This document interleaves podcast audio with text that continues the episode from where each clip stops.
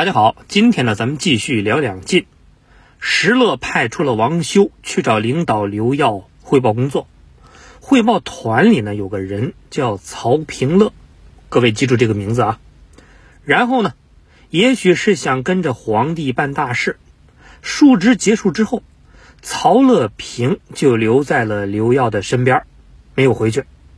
一换领导，曹乐平的话就多了，直接对刘耀说：“陛下。”别信石勒这帮人，他们表面过来表忠诚，实际就是来看虚实的。等回去报告之后，石勒恐怕就要来攻打您了。刘耀那是一机灵啊，因为确实他也有困难，就是虽然自己带兵多年，但是关中那块战乱多年，要多穷是有多穷，士兵的战斗力是远远的比不过石勒。于是呢，赶紧派人去追王修，结果。王修拒捕，被当场斩了。消息传到石勒这儿，可想而知会发生什么。首先呢，石勒把曹乐平的所有亲朋全部找出来，一灭三族，然后发表了声明：我石勒这么多年忠心的侍奉老刘家，可以说你们的大半个天下都是我打下来的，现在反倒恩将仇报，什么狗屁赵王！我自己都能直接做，还用得着你封吗？从此回到襄城，算是和刘耀闹掰了。这时候的刘耀呢，也有点后悔，可已经这样了，只好悻悻的回到长安。不过这次他决定重新建国，因为之前曾在中山称王，而中山之前是赵国的领土，于是改了国号，叫赵。匈奴汉国是正式灭亡，刘耀的赵国史称前赵。有人就会问，怎么还加个前字呢？对呀，有前就必定有后啊！就在刘耀建立前赵的同一年，石勒在襄城也继位赵王，这就是后赵。不过这俩赵王过得都不是很开心，因为麻烦太多了。首先呢是刘耀。屁股还没坐热，就接到消息，有人造反了，而且还是匈奴人。不过虽然大家都是匈奴人，但是造反这波跟刘耀不搭嘎，是匈奴的屠各部。当年的匈奴被曹操分成了五部，这个屠各部就是散居在西北，原来匈奴的修屠王的后裔。那为什么造反呢？其实也不难理解，自从八王之乱这十几年。秦陇地区早就战乱不堪，民不聊生，可以说是无政府状态。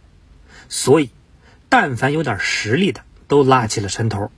比如没跟李特走掉的巴底人、羯族人、羌族人等等，都有各自的武装，大家是你争我抢，互不相让。可偏偏这个时候来了个刘耀，难免呢就有不爽的要站出来挑衅一下。这不，屠各部第一个冒头了。本来呢，刘耀没把他当回事儿，毕竟这年头造反的太多了，于是就随便派了个人去评判，结果没想到弄不住，一打听才知道，人家屠各部有个靠山，就是司马懿的重孙子司马宝。原来早在晋怀帝被刘琮给毒死，晋敏帝在长安继位之后，司马宝的老爹南阳王司马模。就被封为了大司马，总管陕西军事。不过司马模没干几天呢，就死了，儿子司马宝就继承了王位。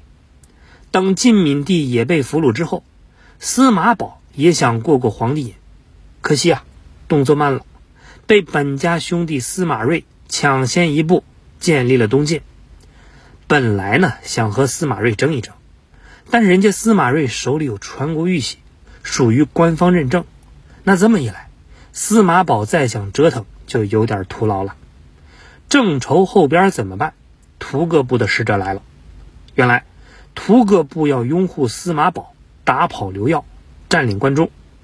司马宝呢就动心了。对呀，这么一来，我就能和司马睿分庭抗礼了。然后，司马宝派出人马，先后拿下了雍州、陈仓、阴密等秦陇大部分地区。屠各部那兴奋坏了，看来这个靠山是找对了，于是呢，更起劲儿的对付刘耀的军队，大的刘耀的部队那是节节败退。其他的戎狄部落一看，那咱们还等什么？柿子不挑软的捏，挑什么？纷纷加入司马宝的队伍。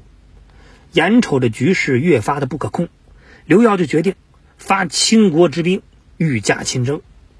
事实证明啊，刘耀还是可以的。由于他的直接介入，司马宝之前占领的地盘是纷纷沦陷。最后呢，司马宝被打了个丢盔弃甲，最终。司马宝被手下杀死。这边刚刚平定了匈奴的屠各部和司马宝，那边的坏消息又来了。原来呢，是自己的手下和八族的酋长勾结，造反了。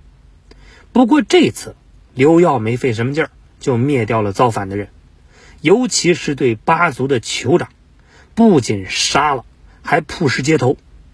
不过这一下呢，可是捅了大娄子。整个关西的八族人沸腾了，敢杀我们酋长，这必须得反呢。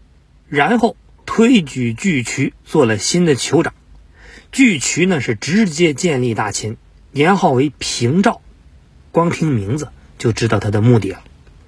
而且呢，八族人这一反，同时联络了周围少数民族不下三十万，一起造反。一时间，关中又乱了。这回呢？可够刘耀喝一壶了，整整三年时间，刘耀是拼了老命才平定了叛乱，而氐族、羌族等也服软了，送来人质投降。注意，这些人质里头有个叫姚一仲的，他有个儿子呢叫姚昌，后来做了后秦的开国君主。这回前赵算是暂时平静了。那么再说石勒，庆功酒都没喝完。